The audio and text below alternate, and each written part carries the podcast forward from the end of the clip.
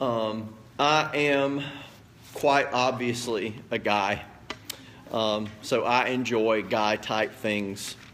And I enjoy uh, ancient history, particularly when folks are fighting each other. That's always the, the interesting stuff to me. Uh, how many of you, if I just show of hands, um, oh, am I not on? I, I, turned it on. Wait, wait, wait, wait. Okay, we're good. Ooh, hi there. Um, I, I love ancient history, particularly when people are fighting with one another. And how many of you, just by show of hands, if I say the word Thermopylae, anybody ever heard of the Battle of Thermopylae? Uh, Greece, at one point in time, was not one united country, it was multiple city states.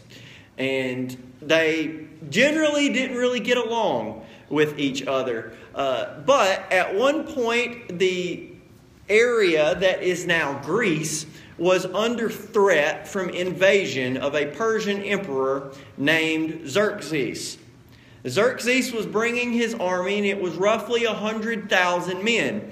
And the Greek people were terrified because we have no way to match a Persian army of 100,000 men. Well, they looked at where the Persians were coming, and the Greek states that didn't always get along decided today what we're going to do is we're going to put aside our petty differences and we're going to band together. But not all of us are as good at fighting as the others. And the guys from Athens, they were really good at talking, but they weren't good at fighting. Thank the Lord that the guys from Athens were good at fighting yesterday. Amen. Um, but um, they said, Sparta, you are legendary for your ability to fight and to wage war. So we're going to let you lead the charge. So there were about 6,000 other Greeks and about 300 Spartans.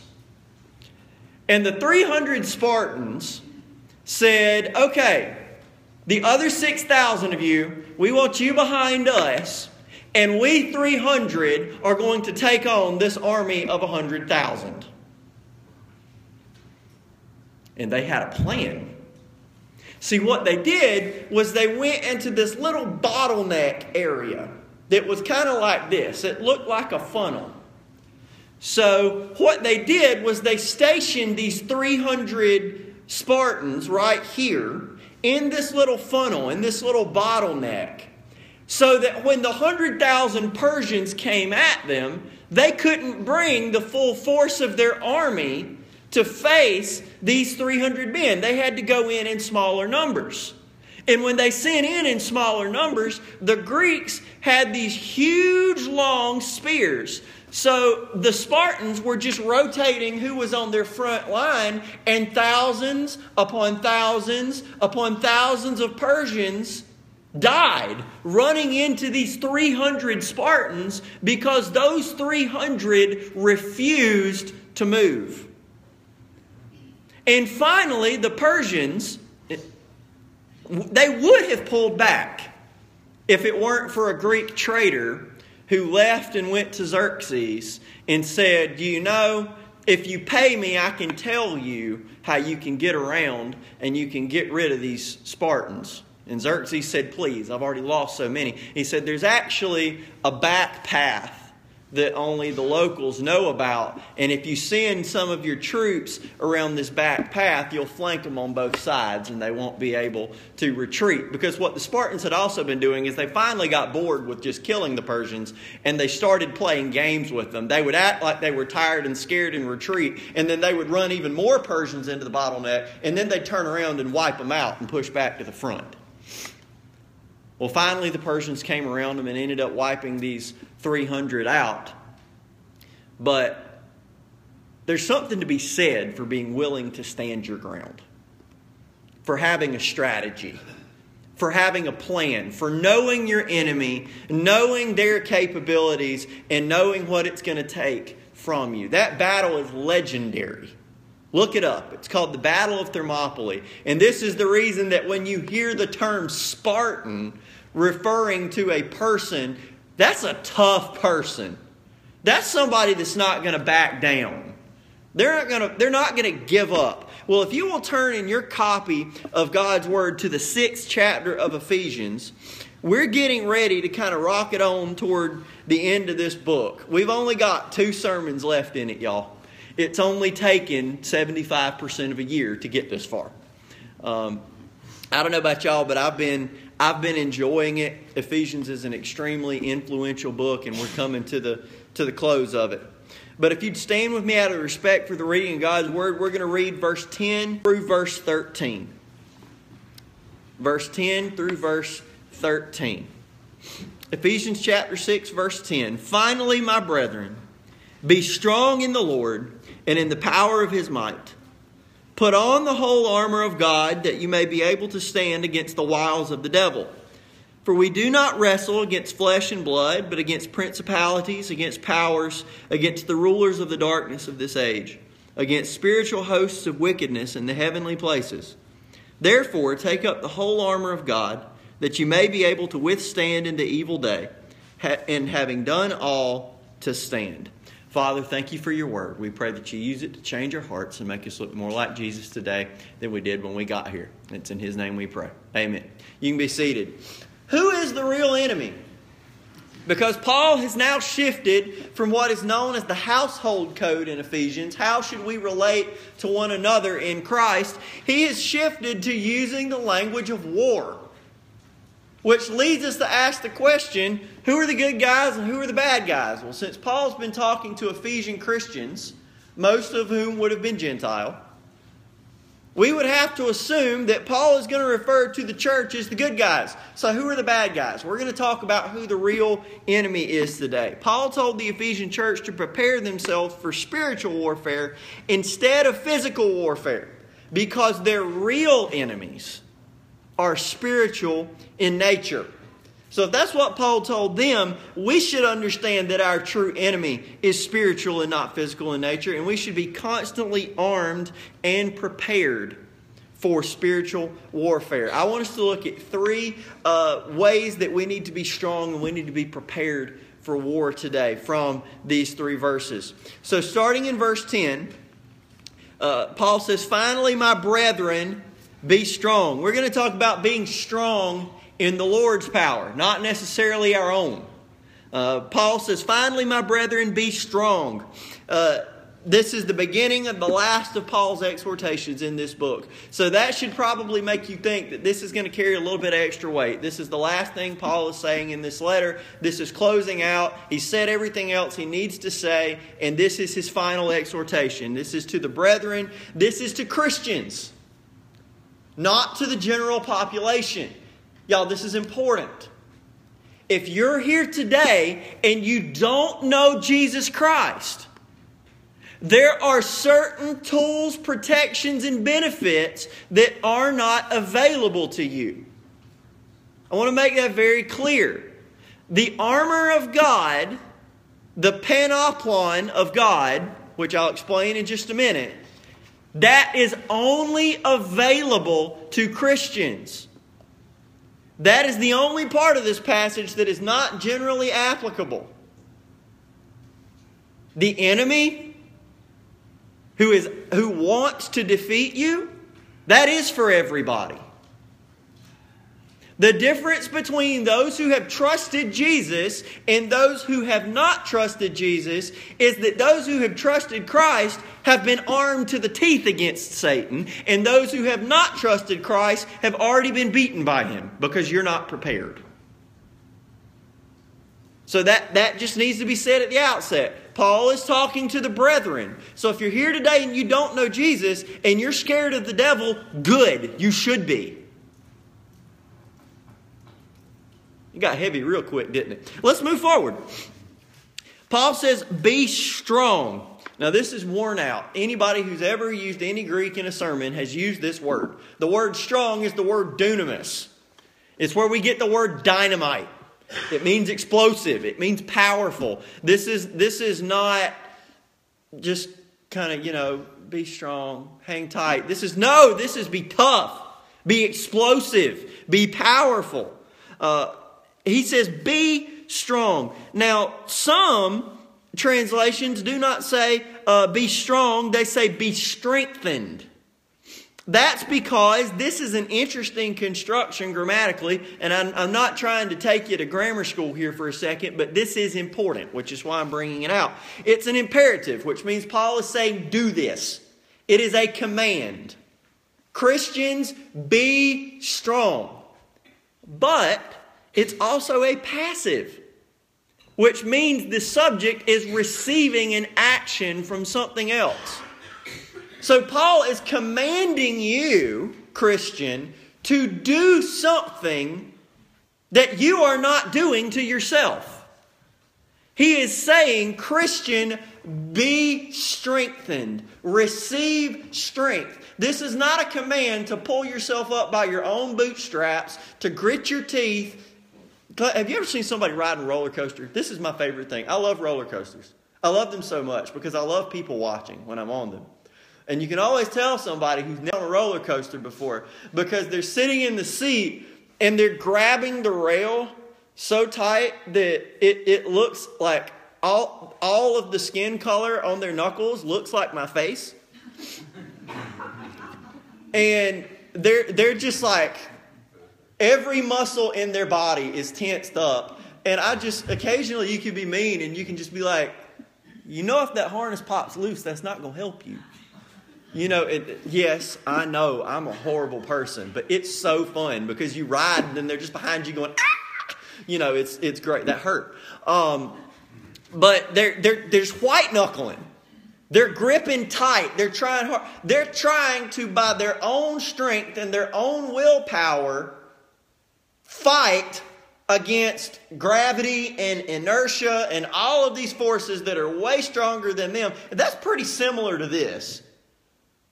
Paul is commanding the church, he's commanding Christians to have strength, but the strength is not their own.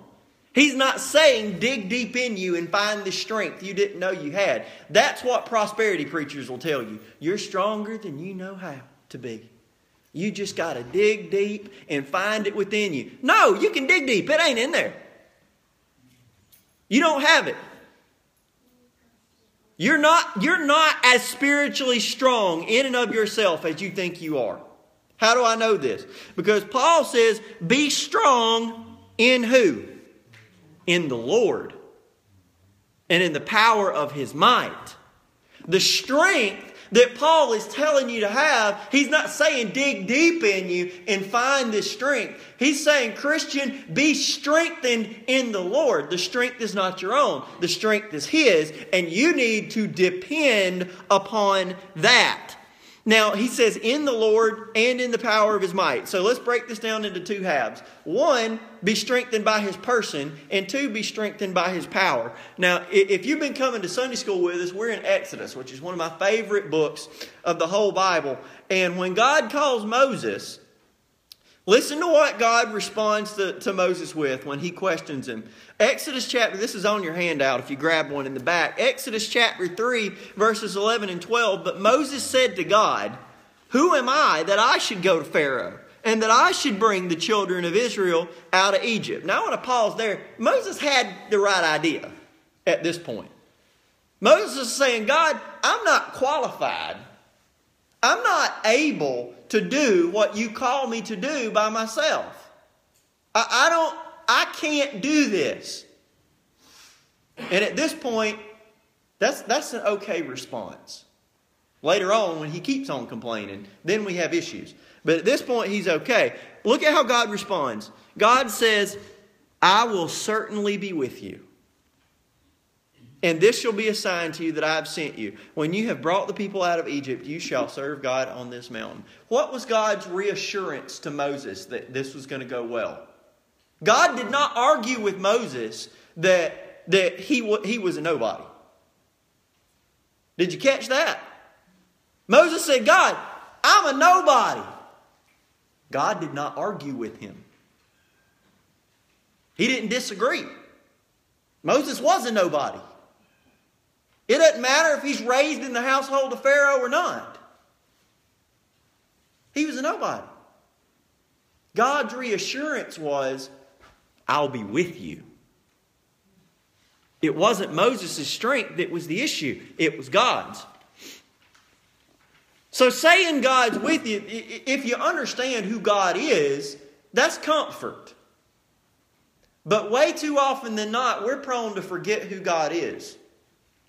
Have you ever done that? You, you may say, No, I know God's powerful. No, I know God's good. No, I know God's loved me, but you forget what God is powerful actually means. Again, back in Sunday school this morning, we were talking, these Israelites in Exodus, they had been in slavery for 400 years. They knew who their God was. Some of them had worried that he had forgotten them. So that when they saw that he had he had seen their affliction, that he had heard their cry, they bowed their head in worship. But as soon as Moses and Aaron went to Pharaoh, and Pharaoh says, I don't know this God, I'm going to make life more miserable on these people. I'm going to take, I'm going to make their job harder. These people say, Why'd you do this to us? We thought this was going to be easy. And you came in here and our lives harder. God said, I will show them who I am. They knew he was with them. They just forgot what he was capable of.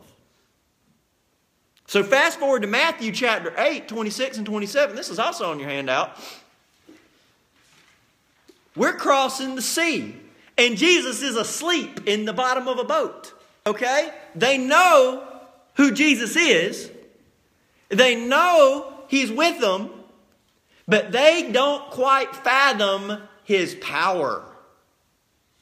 But he said to them, Why are you fearful, O you of little faith? A storm, imagine this. How appropriate is this? A massive storm comes up out of nowhere, and they're panicking.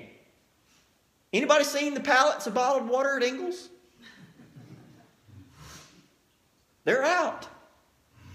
They're panicking. They're running around the ship. They're, they're pulling ropes. They're all kinds of. What are you doing? Jesus, don't you care? We're out here perishing. And Jesus rubs the little, the little sleep stuff out of his eye and he walks upstairs and he's standing out there in the gale and he just looks around. He's like,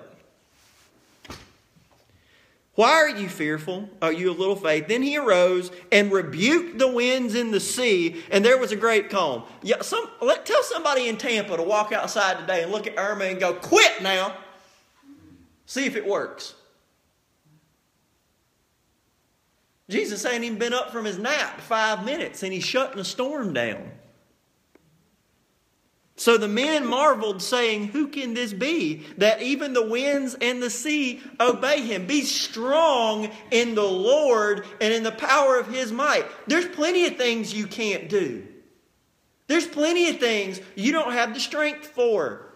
There's plenty of things you're not equipped to do. Jesus is. It's his strength you're called upon.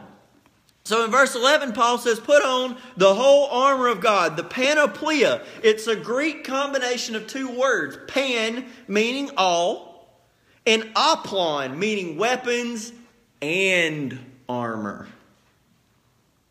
I was excited to see that oplon meant both. Because often when we study the armor of God, which we're going to get to next week, we only focus on the defensive equipment. There's a sword in there too, y'all. There's weaponry in there. And God provides both the armor and the weaponry. And it's His strength. Whose armor is it? It's God's. It doesn't just mean that God is the source of the armor, it means that God is the owner and provider of the armor. It's not yours. You can't dig in yourself and find this equipment. Put on the whole armor of God, the panoplon of God, that you may be able to stand against the wiles of the devil. Uh, the wiles is the Greek word methodia. It means it's where we get the English word methods. That Satan, I know this shocks you, but Satan has got humanity's number and has had it for a while. He's not omniscient. He's not omnipresent. He's not omnipotent, but he ain't stupid either. He's been tricking humans since humans was. It's bad grammar, it's good theology. There hadn't been but two humans on planet Earth, and Satan has done ruined the race. He's got our number. He has methods. He knows humans. He's been messing with us and twisting us and lying to us and using us and destroying us since we have been. He's been around longer than human history has existed. He knows how we work. He has methods, he has wiles, he has tricks.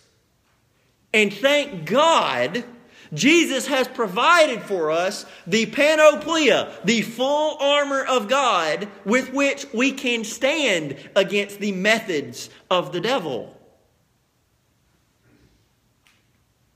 Short of God's armament, you will not stand against the devil's methods. It is not willpower that will give you the ability to stand, only God's power will do that. And listen, I threw this in. I questioned whether or not I should have added this verse, but I felt like I needed to.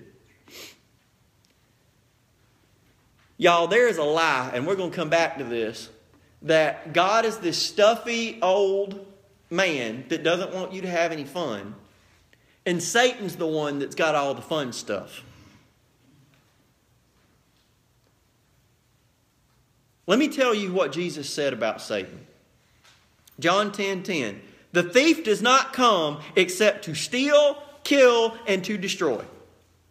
I have come that they may have life and that they may have it more abundantly. Listen to me, it does not matter how good what it seems what Satan is offering you.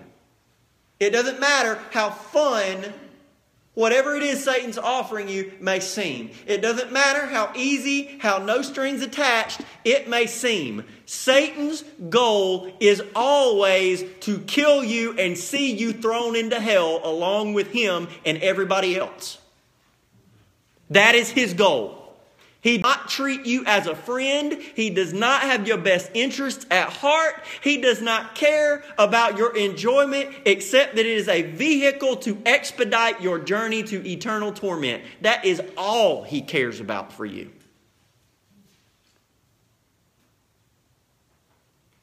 You need God's weaponry.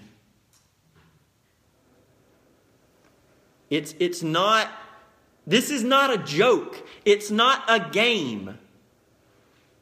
Other than the strength of Almighty God, you cannot even fight against the forces of Satan and darkness. You have no hope. Be strong in the Lord's strength. And second, be cunning through the Lord's intelligence. And this is probably where we're going to camp for a little bit. Look at verse 12. For we do not wrestle. This is actually a noun in Greek. The Holman Christian Standard says our battle, and the New American Standard says our struggle. Reason I point this out is there is a battle. You might say, well, I'm not struggling. I'm not fighting. I don't feel like I'm in a battle. I feel like I'm at peace. Here's the truth, y'all. There is a battle, whether or not you're engaged in it. Have you ever seen two folks get in a fight and one person just stands there, if there are two folks and one of them wants to stand there and the other one of them wants to fight, who's going to end up getting whooped? The one who's just standing there. Listen, y'all, Satan is the one who wants to fight. You ever seen an ostrich? You like watching National Geographic or, or Discovery Channel? Ostriches are stupid. Ostriches, they have this idea if I can't see it, it can't see me. So they'll take their head and they'll stick it in the dirt. And I almost wonder if there's like some, you know, big cat or something like a lion. I don't even know if lions hunt ostriches, but we're going to imagine a lion. You got to imagine being this lion who comes up, and the ostrich has seen him coming, and he's like, oh no! And his head's in the dirt. And this lion's just got to walk up and be like, you for real? Like, I mean, he's just looking at him. That lion's going to wail on that ostrich. Because the ostrich doesn't want to fight. The lion doesn't care. That's kind of the same thing with the church. You may not want to fight. You may not want conflict. You may not want to struggle. Devil doesn't care. Demons don't care. Well, I just want to live peacefully. They want you in hell. They don't want you to live peacefully. They don't care. The only way they'll let you live peacefully is they'll let you live peacefully for between 75 and maybe 90 years so that you'll die and go to hell comfortably without Jesus. That's when they'll let you live in peace. I'm not, I'm not trying to be hellfire and brimstone. I'm just, I'm just preaching the text. Let's go. For our struggle we do not wrestle against flesh and blood. Listen to what Jesus said in John 18 36. Jesus answered, My kingdom is not of this world. If my kingdom were of this world, my servants would fight so that I should not be delivered to the Jews. But now my kingdom is not here. Y'all, you do know that Jesus did not intend for us to set up his kingdom on earth, kind of like a city state or government. You, you know that, right?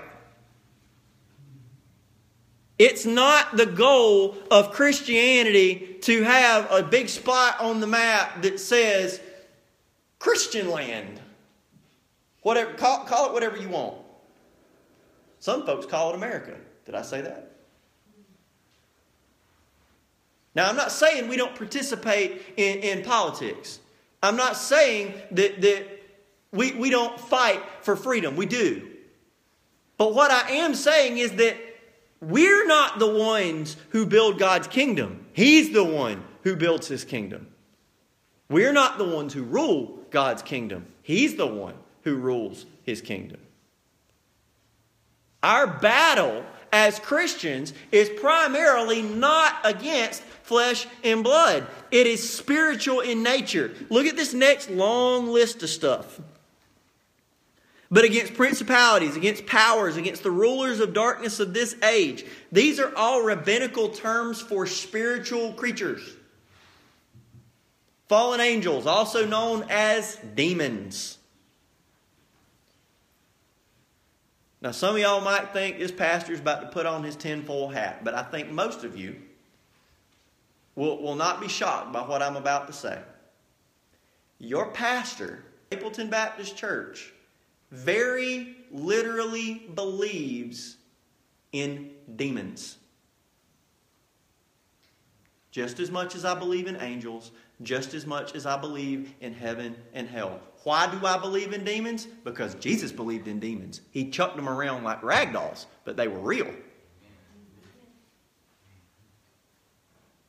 Now, ask me this question if demons are not real, if you say, oh, oh, Josh, this is 2017, you can't honestly believe in demons in 2017. You calling Jesus a liar? Was Jesus just putting on a show? Did Jesus have some trick that made a herd of pigs run off a cliff? No, he cast a bunch of demons out of somebody into them. That's why they went running. Jesus wasn't just putting on a show, demons are real. And Paul says they are the ones with which we are at war. You say, Well, I'm not at war. Well, they're at war with you.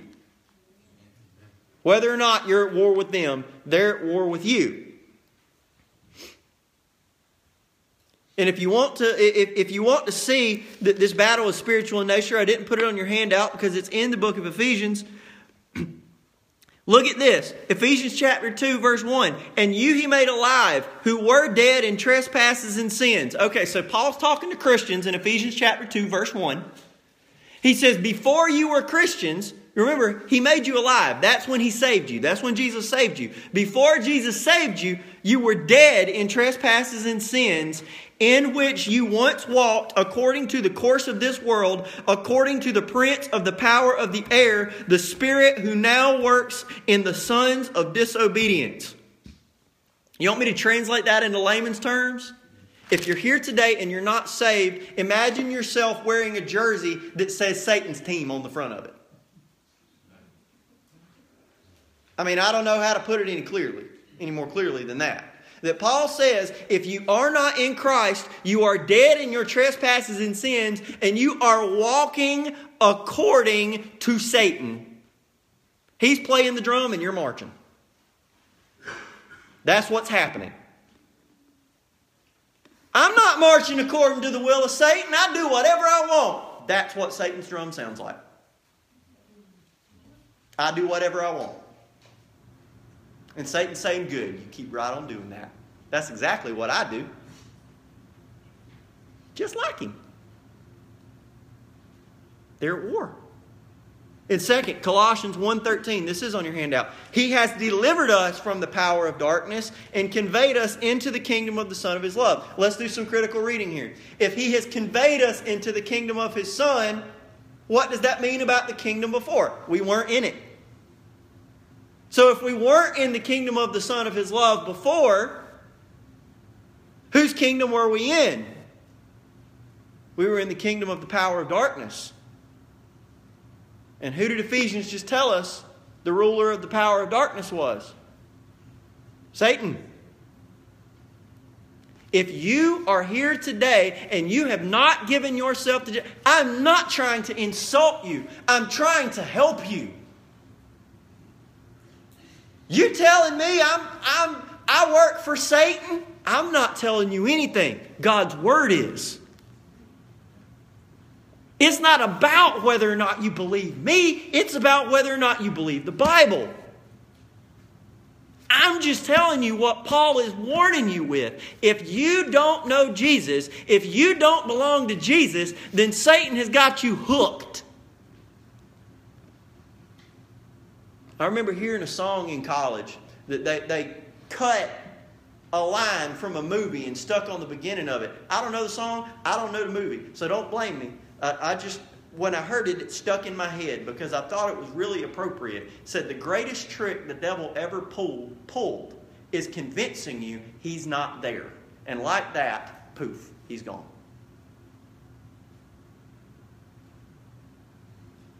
How many of you, when you're tempted by sin, you don't ever think that there's demonic involvement? But somehow or another, there's a little voice in the back of your head going, That'd be fun. That'd be neat, wouldn't it? Nobody would know that. You could have, why shouldn't you have this? Bunch of stuffy folks don't want you to enjoy your life. You ought to have what it is you want. You deserved it. You earned it. Take what you want. Who's telling you that? Where did that voice come from? You're at war. Now, a couple application points before we move on. One, don't get hoodwinked into fighting battles that are not our main concern. Our, our, our, battle is against spiritual enemies, our main battle. Don't be one of those Christians who is convinced that we will usher in the second coming of Christ. Oh, I'm going to get in trouble. Here we go. Don't be one of those Christians who is convinced that we will usher in the second coming of Jesus if we can just reach a certain threshold of politicians with your letter of choice behind their names in Washington.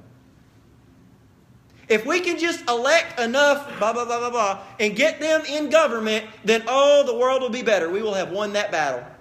Jesus will come back, the world will be perfect. That's not the kingdom Jesus came to build.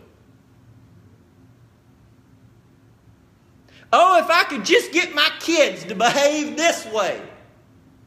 Your kids are not the enemy.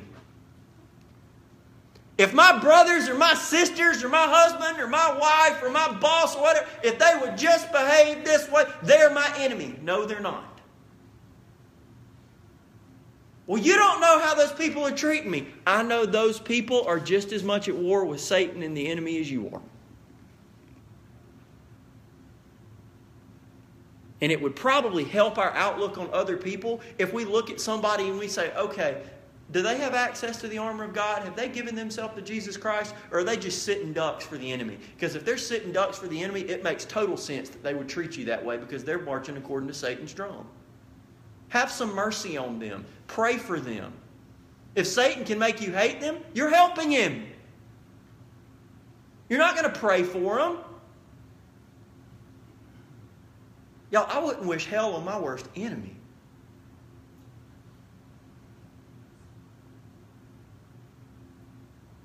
I don't want anybody in hell. Why? Why? Why don't I want anybody in hell? Because God doesn't want anybody in hell. God literally said, You will go to hell over my dead body. We're remembering it today.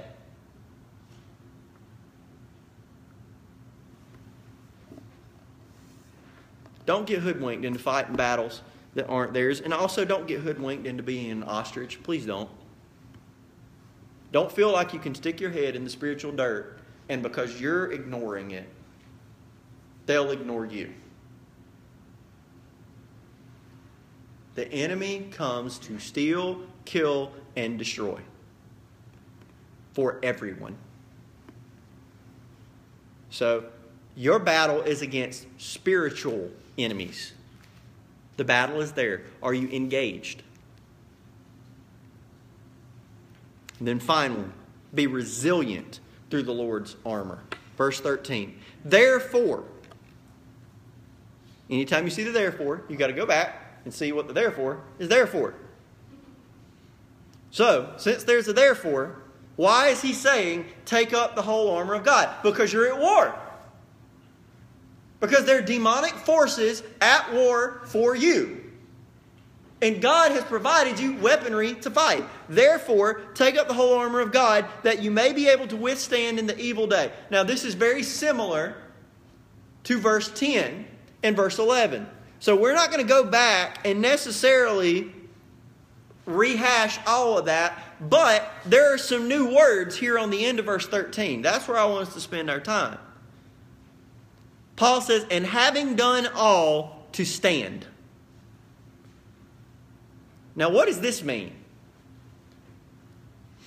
This is, uh, this is from uh, John Chrysostom. He's one of my favorite early church uh, fathers. He's one of the first expositors, and I joke and tell people he's one of the first Baptists. He was one of the first preachers in the early church to move the pulpit to the middle because he thought the preaching of the Word of God should be central in worship. And to which I heartily say, I agree, even if I don't have cool robes and a beard like he did. This is what he said on this passage. Even after the victory, we must stand. An enemy may be struck, but things that are struck revive again if we do not stand. But if after having fallen they rise up again, so long as we stand, they are fallen. So long as we waver not, the adversary rises not again. Have y'all ever watched Rocky? I love Rocky. Back when Sylvester Stallone looked scary. It was uh, some of the greatest. That he gets walloped in the early rounds of those fights. But uh, I can't think of a, of a guy I've ever seen, and most girls I've seen watch that movie. You see Rocky push him back up off that mat, and he stands back up, and he puts his hands back up, and you look at you like you were an idiot, Sly. He's going to tear you up, but you know what? He keeps standing up, and it eventually the guy that he's fighting is like, I can't beat this guy. He won't stay down. And they ended up giving in. In the movie, Rocky's the good guy. In this situation, the, the enemy's the bad guy. And what Chrysostom is saying is, yeah, you might beat sin once. Now, I'm not talking salvation. Jesus, Jesus beat sin once for all. If, you're, if, if, if the blood of Christ has covered you, that, that he, he's got you. He saved you by his power, he'll keep you by his power. But in your own personal life, do you, do you beat sin one time and then you're never tempted by it again? No. It's a daily fight. Day after day after day after day. Y'all, the armor enables you to stand up. It enables you to go rocky on sin. It, it, even if it beats you, it won't keep you down. But if you beat it, with the armor, you've got to stay alert because you know what it's going to do tomorrow? It's going to come back. And the next day, and the next day, and the next day, and the next day, right on down to glory. Until eventually we're saved from, from the penalty, the power, and the presence of sin. One day it'll be gone. That day's not today. So you got to put on the panoply of God, the whole armor, and you got to pull out that sword and hold up that shield and say, Come on, God has equipped me to fight you. And it will keep standing up, and you, having done all, stand. Exodus chapter 14, verses 13 and 14. Moses said to the people, Do not be afraid. Stand still and see the salvation of the Lord, which he will accomplish for you today. For the Egyptians whom you see today, you shall see again no more forever. The Lord will fight for you, and you shall hold your peace. They'd done everything God asked them to do. They left Egypt. They're standing on the banks of the Red Sea, and they see Egypt coming, and they're ready to buckle. They're ready to cave. And Moses says to them, Stand. That's all you have to do. Hold your ground, and God will take care of your enemy for you. Christians, that is the truth. All you have to do, the battle is won. God's won the battle for you. All you have to do is you have to stand.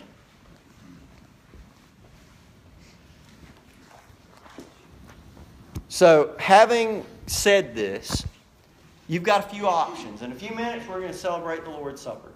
But before that, here's what's going to happen you're going to have an opportunity to respond to what you just heard. If you're here today and you've never trusted Christ, you are standing like a sitting duck in front of the devil and his forces. You have no hope of winning that battle. It doesn't matter how hard you try, and his goal is to see you dead and in hell, and he will not rest until it happens. Praise God, you have hope. Jesus has defeated the devil.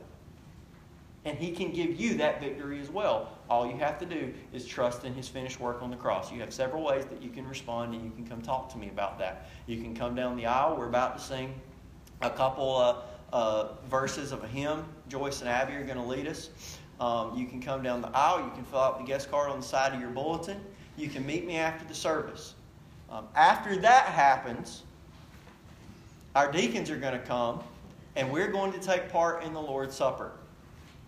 And then after that, before we leave, we will take the offering. So those are the next three things that are going to happen. We're going to sing a couple verses, and then uh, when we're done with the invitation, deacons, if you'll just come down, I'll signal you. Um, but it, it, actually, deacons, if you could just make your way to the front row, those of you who are going to be able to help the Lord's Supper this morning, um, if you could just come on down to the front row so that we could be ready for that as soon as we're uh, done with the invitation. I'll pray. If you need to come, you come. Father, thank you so much for today. Thank you so much for the full armor. Thank you for the protection that you provide us.